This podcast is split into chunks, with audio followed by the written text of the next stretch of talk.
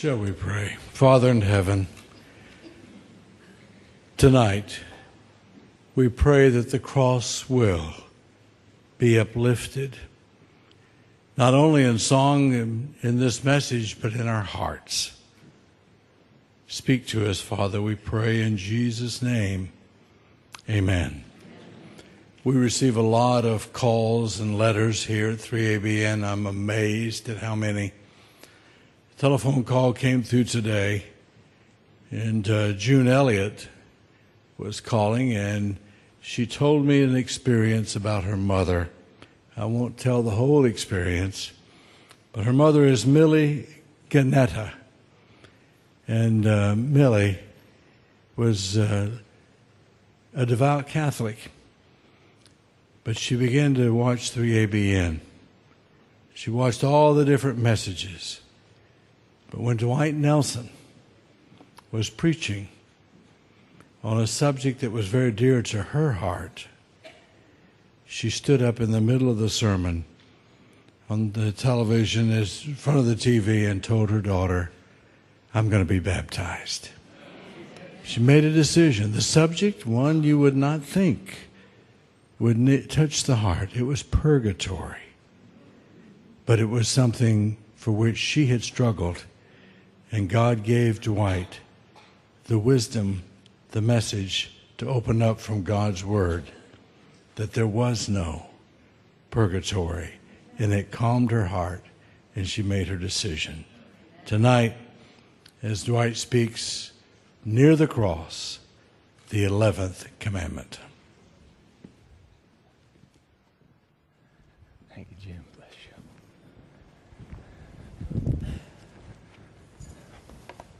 Good evening, 3ABN family in Thompsonville.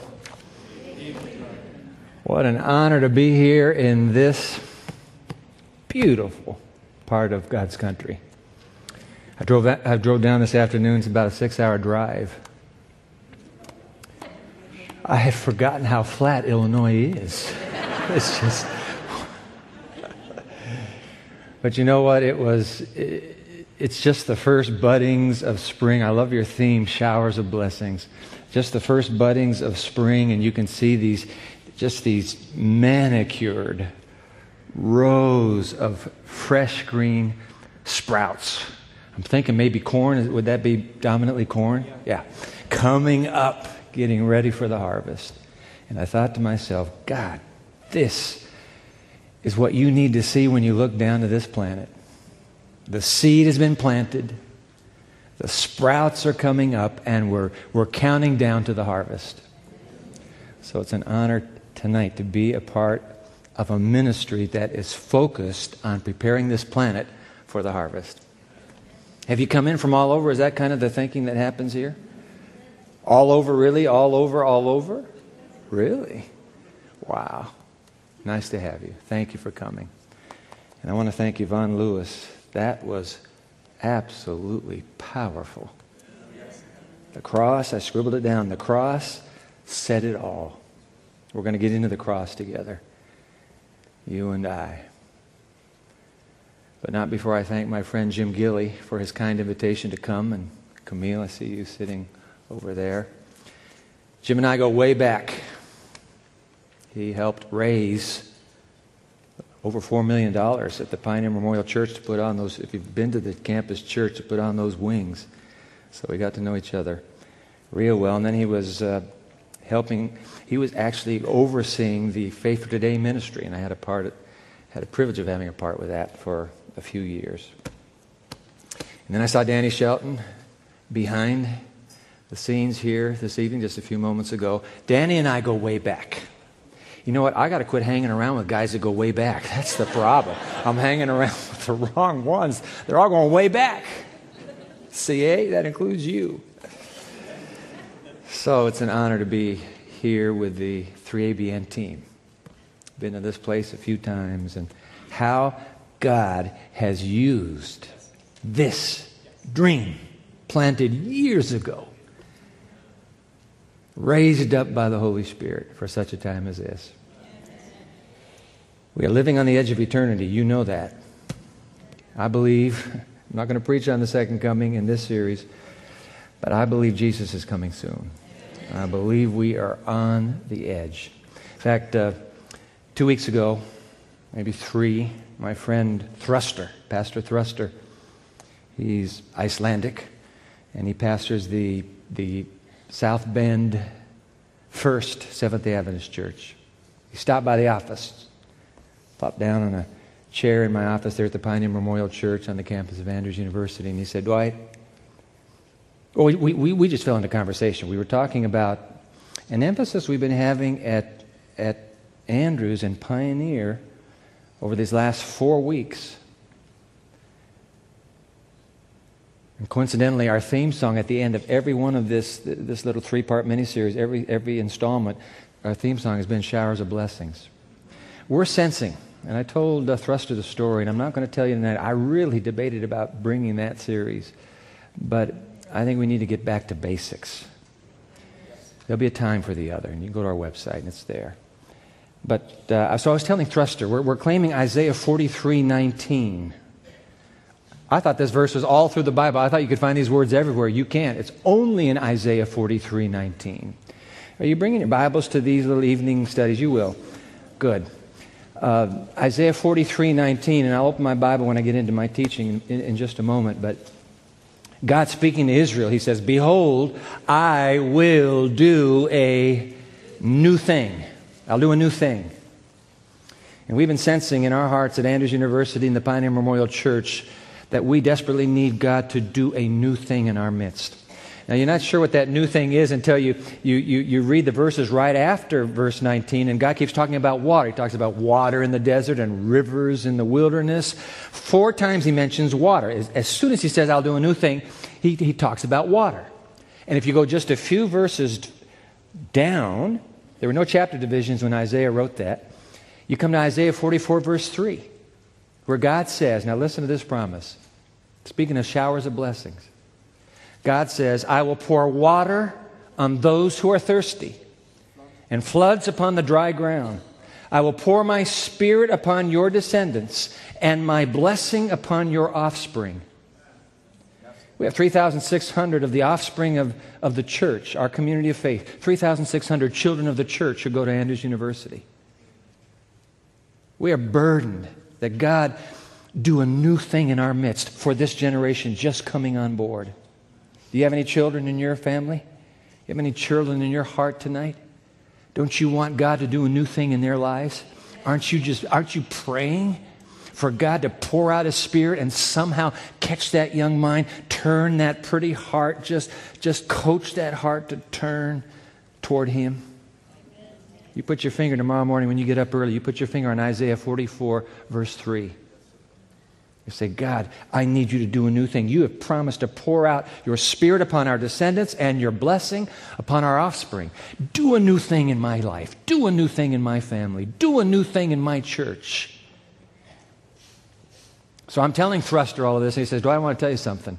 This revival that you're, you're, you're, you're essentially talking about revival. Yeah, you're right. This revival that you're talking about, guess what? It'll never happen until the two prayers of Jesus come true. I said, What two prayers are you talking about? He said, I'm talking about the two prayers in the upper room. The second prayer is in John 17, where Jesus says, Father, that they may be one as we are one. Unity. Unity in your congregation back home, unity in Thompsonville, unity in the Pioneer Memorial Church, unity in our community of faith, that, there may, that they may be one. The first prayer that he, that he prays in the upper room is our theme tonight. This little, this little, this little mini series at the 3ABN camp meeting tonight, tomorrow night, Friday night, Sabbath morning, and then uh, Sabbath evening. This little mini series is entitled Near the Cross.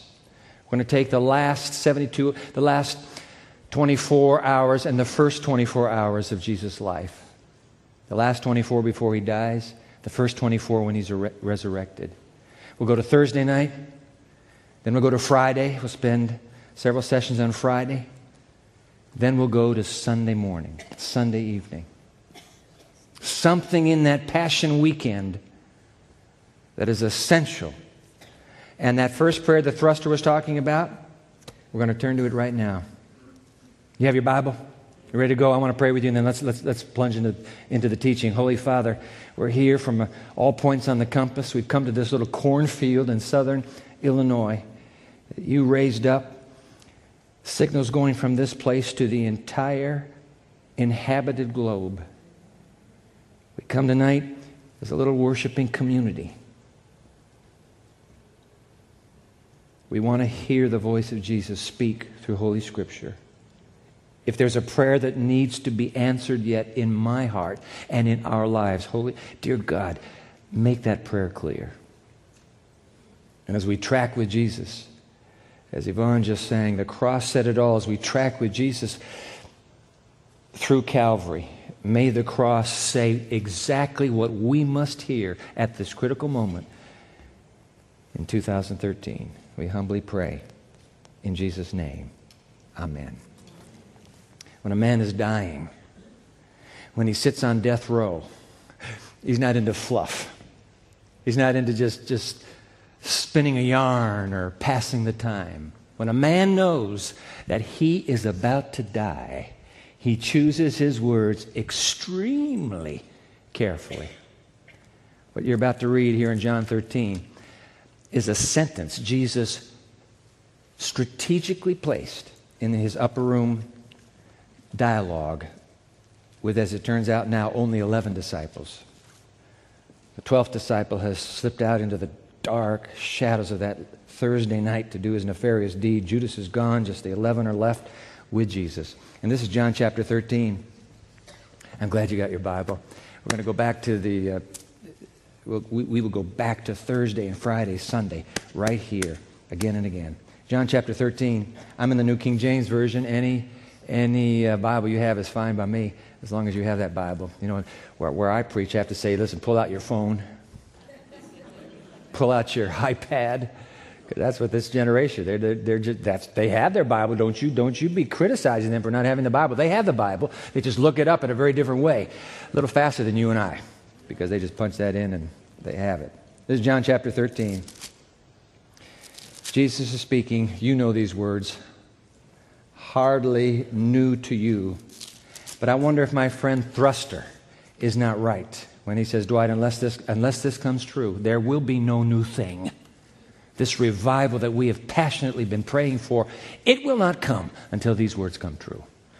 John chapter 13, verse 34, Jesus speaking. You have a red letter edition? Bright red. Should be. John chapter 13, verse 34, Jesus speaking, A new commandment I give to whom?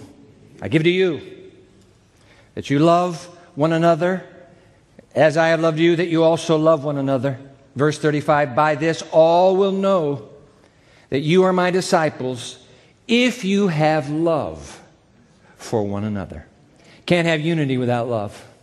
This is the foundation. I give you a new commandment.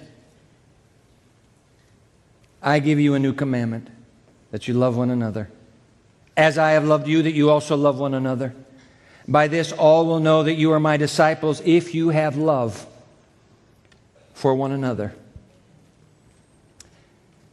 I give you a new commandment.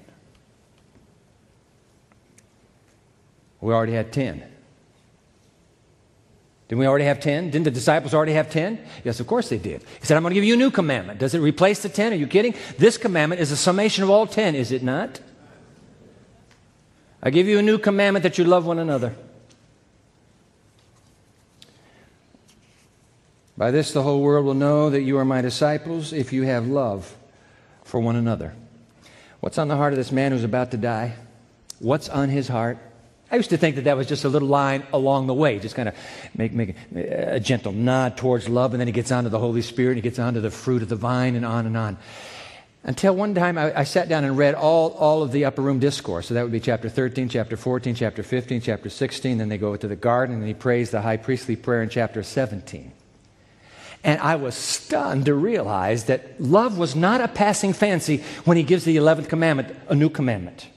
It's not a passing fancy. In fact, I went through and circled every every word that is love or a derivative of love, loving, and so on. I went through and circled every word, and in the New King James, all right, the New King James, The word love appears 33 times between John 13 and John 16. 33 times, 31 of those times, because the uh, chapter 13 opens with, and he loved his disciples to the end. You remember that line? So, 31 of those times, the word love is on the lips of the one who will be dead in less than 24 hours. This is not a passing fancy. This is not, oh, before I forget, by the way, love each other. This is rooted in the heart of his last appeal before his execution. I give you a new commandment that you love one another. Kind of interesting that he would call it new Hardly feels like a new commandment. I mean, the disciples have grown up since they were knee high to a grasshopper. They've grown up with that, haven't they? I mean, Leviticus chapter 19. Didn't God, didn't God thunder from Mount Sinai? You shall blank your neighbor as yourself. What did he say from Mount Sinai? You shall love your neighbor as yourself. Hardly a new commandment. It's the basics of, of, of Jewish upbringing. And yet Jesus looks into the, in the, in the flickering orange of that dancing torch he looks into the eyes of these 11 who are left. And he says, I give you a new commandment that you love one another. You know what's going to be new about this commandment? In less than 24 hours, they will see love defined in crimson colors as never before in human history. I, was, I flew uh, Sunday night to the North American Division for a committee that I'm on. So I'm on the ground. We're, in this little plane, Delta Airlines, in Detroit. And I'm waiting to go to BWI. That's Baltimore, uh, uh, Washington International Airport. And the the pilot comes over. We're, you know how when they pull the plane, you, your heart just sinks when they pull the plane over to the side and you're just getting ready to take off. So something's gone wrong. And the word is that there's this massive thunderstorm over the nation's capital. So they've shut down Dulles, they've shut down BWI, they've shut down um, Reagan National. Ronald Reagan National Airport. You've heard of that airport, haven't you? Do you know that Ronald Reagan, the former president of the United States, once upon a time dipped into this upper room discourse and chose a verse with love in it and read it on national television. Some of you remember this. This was back in, uh, oh, I'm thinking maybe the, the um, winter of 1982. Were any of you alive back then? 82? Were you? Okay. I, can, I just need to get to know this audience. Okay, so you were. 1982. You remember the uh, Air Florida? Remember the Air Florida tragedy? You remember that uh, plane all, all prepped and ready to take off to the southern climes of Florida? Um, it, was, it was National Airport back then, wasn't it? National Airport, all ready to go. Got held up, frigid January afternoon, got held up on the tarmac. You remember the story? Got held up on the tarmac. Unbeknownst to the pilot, ice began to develop on the wings. It had been de iced, but they, apparently too long stationary. Finally, he's, he's put in a line, and ro- with the roar of those engines, thunders down that, thunders down that runway. And just as he lifts up, you remember the tragedy, don't you? That ice meant there was not sufficient lift. And the plane, right into the Potomac River, right into the, you, you remember the story, don't you? Fell into that Potomac. The fuselage burst open, disgorging all the passengers. They're bobbing now. No time to put anything on. They're bobbing in the icy, frigid Potomac. And this is back in what, 80, 82. And so there aren't a whole lot of CNN uh, helicopters around, but I remember the news footage, don't you? Remember the of all those helicopters hovering over that, that piece of broken fuselage? There are human survivors the helicopter, the rescue helicopter comes out. You remember the story? And he drops that, he drops that O-ring. He drops it down to a man, a bald-headed man.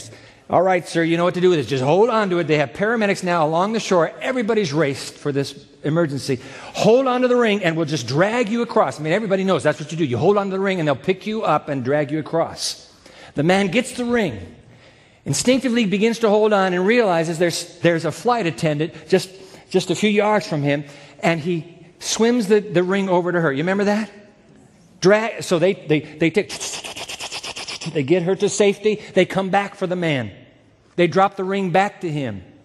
You remember the story. He finds another survivor. He hands the ring. I don't, I don't remember how many times that little, that little ritual took place, but one time when they came back again for the bald headed man, he had slipped into that, uh, that frigid death.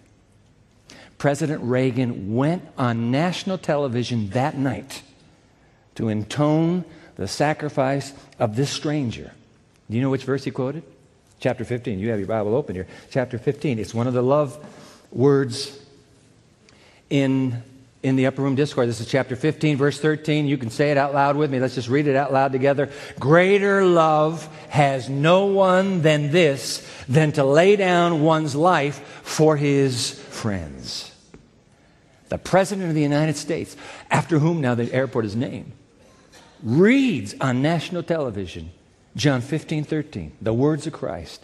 Nobody has greater love than to lay down his life for his friends. In less than 24 hours, the 11 will see the truth of that one definition. There is no greater love than Calvary. Isn't that right? No greater love. Greater love has no one this than to lay down her life. Lay down her life for her friends. That's what's new. They've heard this from kindergarten days love your neighbor.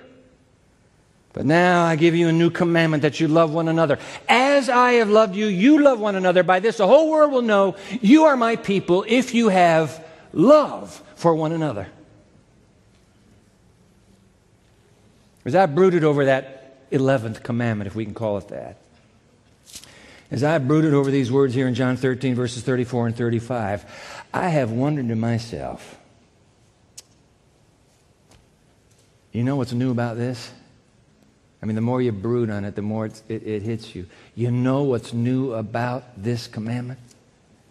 What's new about this commandment is what Jesus did not say. You think about it. Jesus could have looked into those upturned faces in that orange glow, flickering shadows. He could have looked into their faces and says, By this, the whole world will know you are my people. If you remember to keep the Sabbath day holy. Couldn't he have said that? Listen, I remind you, ladies and gentlemen, everybody in that room is a Sabbatarian. Everyone in that room is keeping the Sabbath that the pre incarnate Christ gave to the human race. The Sabbath was made for man and not man for the Sabbath. Everyone in the room is a Sabbatarian. Please don't misunderstand me. I believe with all my heart in the fourth commandment. I believe that that fourth commandment will, will, will shine brighter and brighter as we move to the end of time. But you know why? Because it calls people back to the Creator. We live in a nation now that has gone absolutely bonkers in the opposite direction throwing out the Creator, denying there is a God. Oh no, the seventh day Sabbath is a gift whose time has come. But I find it fascinating, because we're just talking here, uh, watching on 3ABN and you and me. I find it fascinating that Jesus didn't say, By this the whole world will know you are mine, you keep the Sabbath. I also find it interesting that he didn't say, By this the whole world will know you are my people, if you cling to the blessed hope that I'm coming soon. Now, don't misunderstand me. Just a few breaths later, after giving the 11th commandment, Jesus will speak these words. Say them with me. Let not your heart be troubled. You believe in God, believe also in me. In my Father's house are many mansions. If it were not so, I would have told you. I go to prepare a place for you, and if I go and prepare a place for you, here it comes now, I will come again Of course, that is the blessed hope. It burns bright in all of our hearts, but it, it's rather amazing to me that he didn't take either half of the name that I bear, Seventh day Adventist, and say, By this the whole world will know you're mine, the Sabbath or the second coming. Ladies and gentlemen, the point is, you can go through all, uh, all the great teachings of Scripture. He didn't take a one of them. He says, By this the whole world will know you are my people When you gather together and you drive into a town and you suddenly burst the population of that little, that little farm community and you do business in town, by this, everybody will know you are mine. The way you love each other. Isn't that something? My friend Thruster is say, sitting in my office three weeks ago and he says, You know what, Dwight? We're not going to get any revival. There's not going, God's not going to do a new thing until we learn how to ask God to answer the prayer of Christ that night before his execution. Wow, verse 34 A new commandment I give you that you love one another as I have loved you, that you also love one another. By this all will know that you are my disciples if you have love for one another. Unmistakable, unequivocal, unconditional. By this all, red and yellow, black and white. By this all, literate and illiterate, socially marginalized, economically disenfranchised, by this all will know you are my people by the way you love each other and you love them.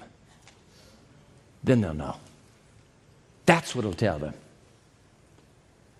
Because you can get it straight up here. Now, listen carefully. You can get it straight up here and have it all wrong in here. There were people alive at the time of Christ who had it all right up here, but they had it all wrong down here. And they dogged Jesus to, to his death. They arranged with Judas to betray him. They had it all right up here, but they had it all wrong down here.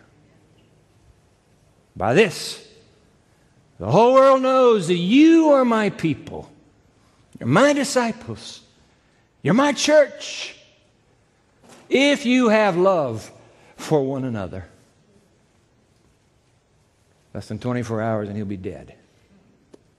Less than 24 hours before his death. You know, when a man is on, the death, on his death row, he tends to cut to the chase and speak only of what matters. So the question that begs to be asked is Are we a loving people? Are we a loving people? Or are we, as, as Mark Twain cynically put it, are we good in the worst sense of the word? You ever met, ever met people like that? Good in the worst sense of the word. So right and proper in their behavior. So right and proper. But please, Lord, don't let me live next door to them. please, just I'll, I'll live down the street.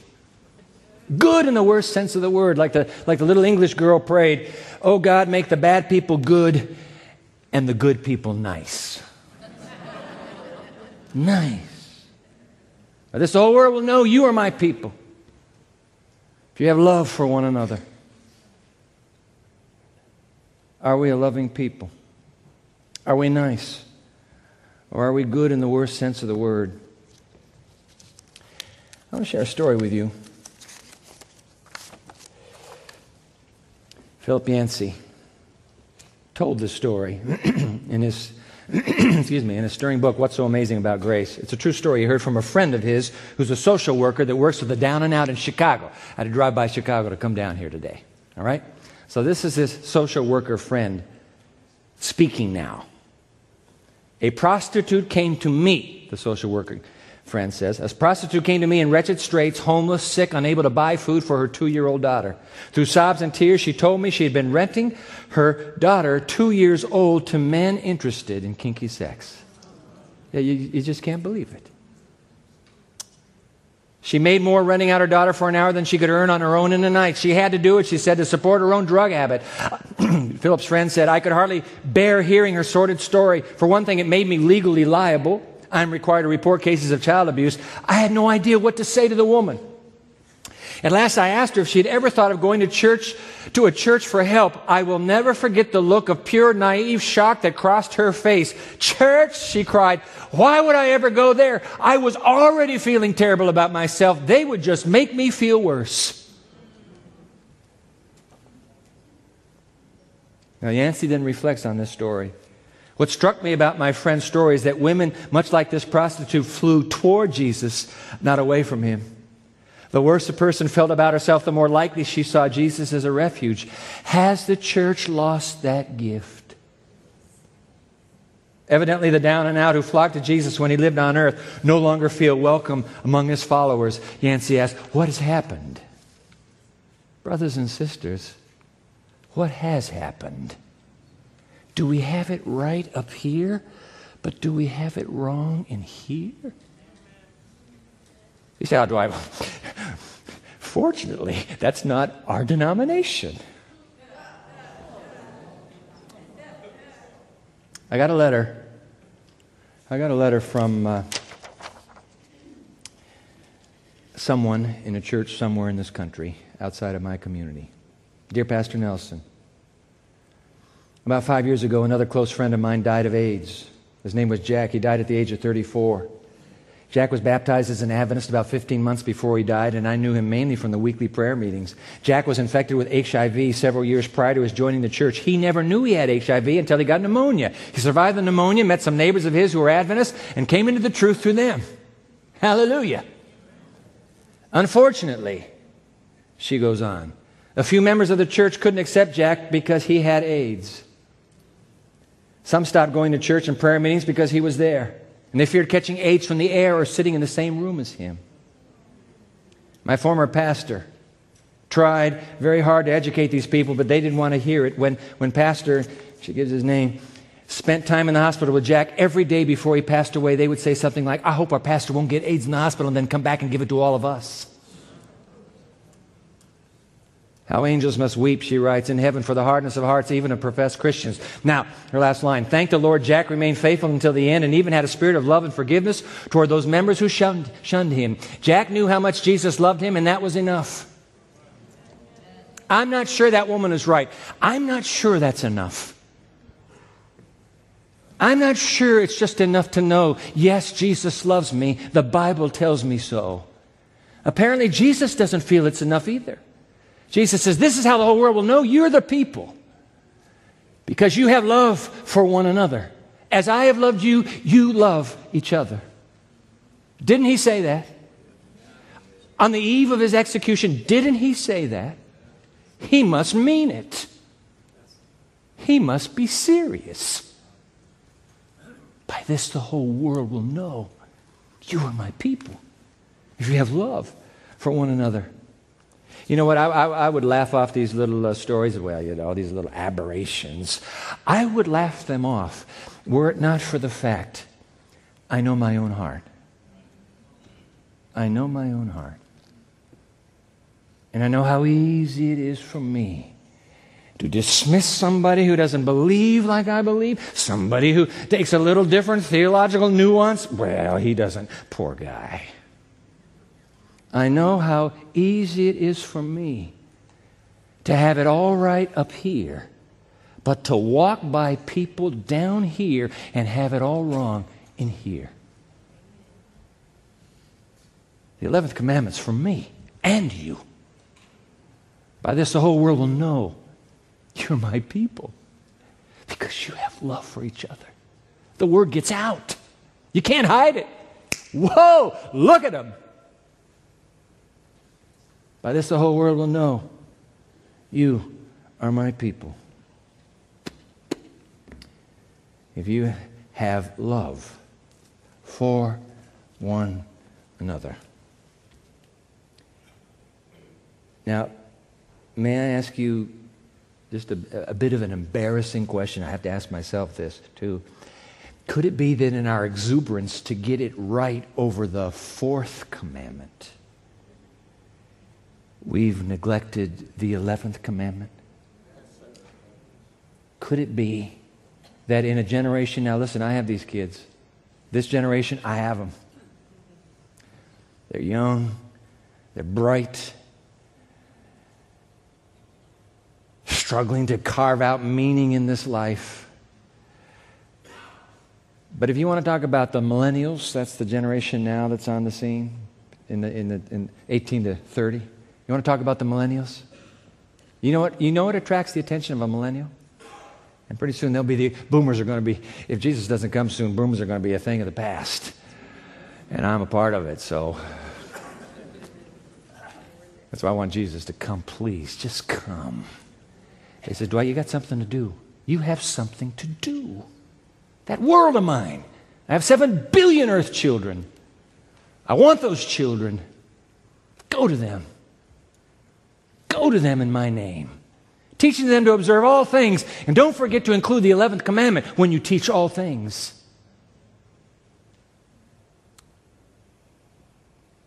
But this generation, you know what? What they're looking for, I'll just tell you the truth. You know this. In fact, you already know this. You got grandkids, you know this. They're looking for authenticity, they're looking for transparency. They say, listen, don't give me this head stuff. Do you live what you do you practice what you preach? Do you live it out? That's what they're looking for. I have 3,600 of them. They're at Andrews University. They're struggling as well, just like your kids and grandkids. But there are by, by the millions secular kids who have no connection. This generation now is the most godless generation in America that we've ever had. I know it says, In God we trust in our coinage. Every day that goes by, there are less people that trust in Him in America. You know this, don't you? Of course. What's going what's to what's going to reach those hearts? By this all the world will know you are my people if you have love for one another. You say, "How do I?" It's not how we're to. That's not how we're going to grow the church. We're going to grow the church doing what we do best here, doing what we do best there at, uh, at Andrews. We're just going to send more and more people out. They're going to win souls. Amen, amen, amen. But I have a quotation in my pocket I want to share with you. Written by a, a little woman, five foot three, about 100 years ago. She wrote these words. And I want to read them to you. The book called Welfare Ministry, having welfare, caring for the good of our neighbors. Listen to this line.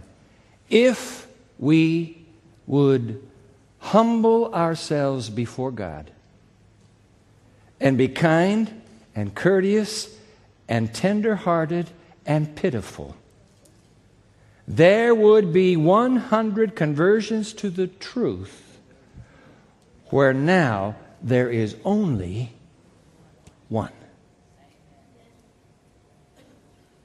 Don't tell me that Jesus got it wrong just before he died. By this, the whole world will know you are my people. If you have love for one another, kind, tender-hearted, pitiful means full of pity full of pity. Desire of Ages. Oh, that, I love this. Listen to this. Love to man, this is Desire of Ages, page 641. Love to man is the earthward manifestation of the love of God. It was to impart this love to make us children of one family that the King of glory became one with us. And when his parting words are fulfilled, love one another as I have loved you. When we love the world as he loved it, then for us his mission is accomplished and we are fitted for heaven, for we have heaven in our hearts. Isn't that beautiful? We're fitted for how many want to go to heaven? Come on, come on. How many want to go to heaven? But of course. You want to be fitted for heaven? Love one another. Desire of Ages says, when we love one another, we are fitted for heaven, for we have heaven in our hearts. Apparently, Jesus really did mean to speak 31 times about love before he died. Apparently, the 11th commandment is essential for the Ten Commandments to take root. Wow. Wow. A new commandment I give you that you love one another. As I have loved you, that you also love one another. By this, All will know that you are my disciples if you have love for one another. Friday, he dies. Thursday night, he invites us. Telephone rang in the Pioneer Memorial Church there on campus. My secretary said, Dwight, there is a, a woman on the phone. I don't recognize her voice. I don't. She didn't give her name. She didn't want to give her name. Do you want to take the call? I said, Of course. Send the call through. So I said, Hello? She said, Hello. Pastor Nelson? I said, Yes. She said, I've been listening on the radio. We have a, we have a radio telecast every Sabbath. She said, I've been listening on the radio. You've been talking about this God who's not somebody to be afraid of, but somebody to be a friend of. And I knew, I knew I could call you for help. And the moment she said help, a voice inside of me said, Get ready.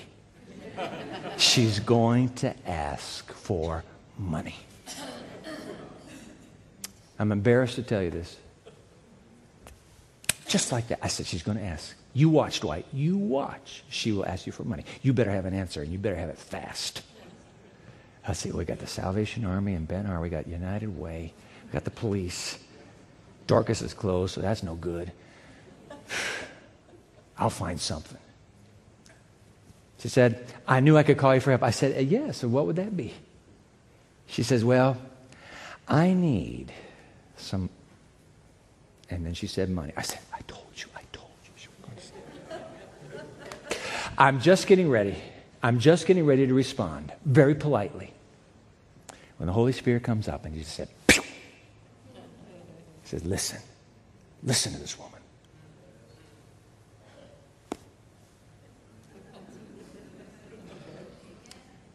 She said, I actually have $1,000 waiting for me in Chicago. But after listening to these teachings about the God that you've been describing, I know I can't go back for that $1,000. And then the story tumbled out. Two little kids resorting to what they call the world's oldest profession to put, keep food on the table plying her art in the sullied, sooted doorways of the Windy City. I could go back, but I don't think I should. I said, You are right. Made arrangements with this woman to get the money to her anonymously. I said, You come into the church, there'll be an envelope here. It will have money in it. And may God be with you. Never met her. Some months later, I'm at the back of the church, front of the church, greeting the worshipers as they're leaving after second service. And a tall woman comes through line, attractive. She says, uh, Hi, Pastor Nelson. Do you remember me? I said, No, I don't actually. Huh? She gave me a name? I'm sorry. Then she just said a few words. I said, Oh, I remember you. She said, I hope you don't mind, but the children and I have been coming to worship here these last few uh, Saturdays. I said, Bless your heart. You are, you, you are welcome to worship here anytime you wish. This is your family. The congregation never knew it. But when her face came up out of that baptistry with water glistening on her countenance and a smile of a thousand watts, I knew the truth.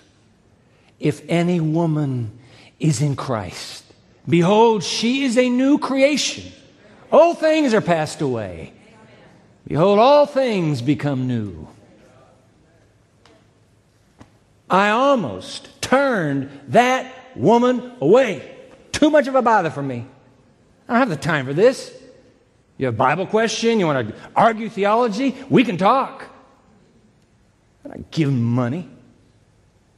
I almost, I'm embarrassed to tell you, almost turned that woman away.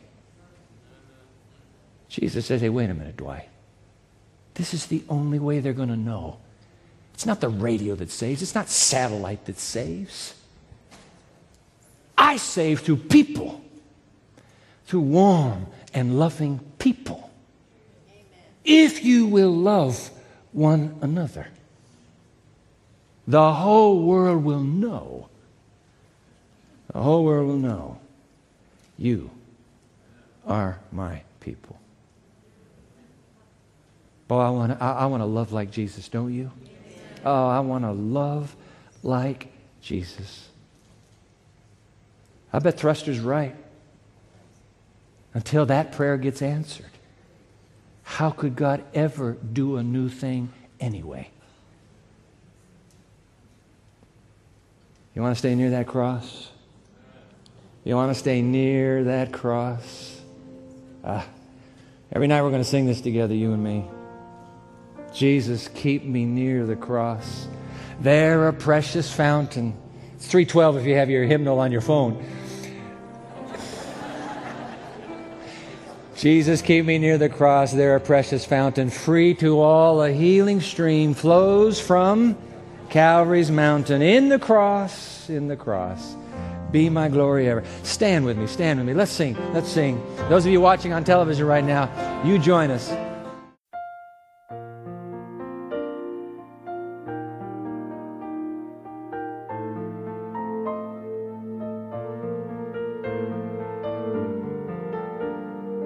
This media was brought to you by Audioverse, a website dedicated to spreading God's Word through free sermon audio and much more. If you would like to know more about Audioverse, or if you would like to listen to more sermons, please visit www.audioverse.org.